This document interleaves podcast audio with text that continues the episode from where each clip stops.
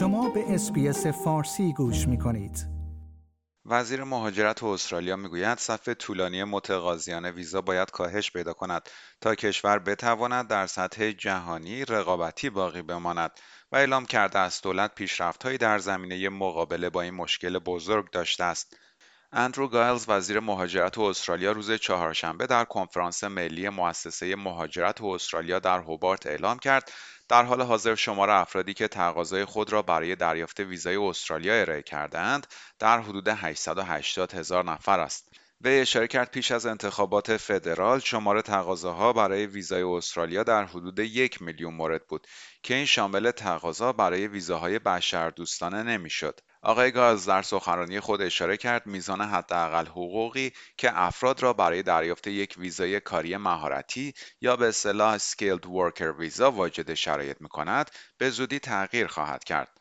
در ماه جولای دولت فدرال استرالیا اعلام کرده بود که برای مقابله با کمبود نیروی کار ماهر در استرالیا مصمم است تا صف طولانی تقاضای ویزا را کاهش دهد.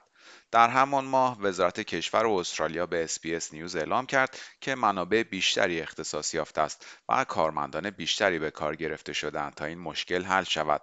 در نشست مشاغل و مهارت‌ها که در ماه سپتامبر برگزار شد نیز دولت اعلام کرد که ظرف نه ماه آینده 36 میلیون دلار هزینه خواهد کرد تا 500 کارمند دیگر را به کار گیرد تا زمان بررسی تقاضاهای ویزا کاهش پیدا کند. آقای گالز در سخنرانی خود گفت اکنون 260 کارمند دیگر نیز مشغول بررسی تقاضاهای ویزا هستند و 260 کارمند نیز در حال آموزش دیدن هستند. وی اشاره کرد از اول ژوئن وزارت کشور بیش از دو میلیون تقاضا برای ویزاهای موقت و ویزاهای مهارتی دائم را بررسی کرده است. این شامل یک میلیون و هزار ویزا برای بازدید کنندگان، دانش آموزان و کارگران موقت بوده است. آقای گایلز گفت که تغییر سیاست روند رسیدگی به ویزاهای موقت را بهینه می کند و تعداد کمتری را در صف انتظار باقی می گذارد. نشریه The Australian Financial Review گزارش کرده است که از اول ژوئن حدود دو دو دهم میلیون تقاضا برای ویزای استرالیا ارائه شده است.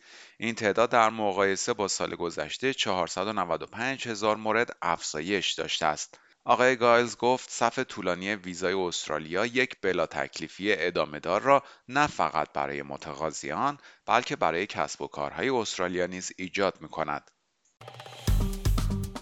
like، share، comment.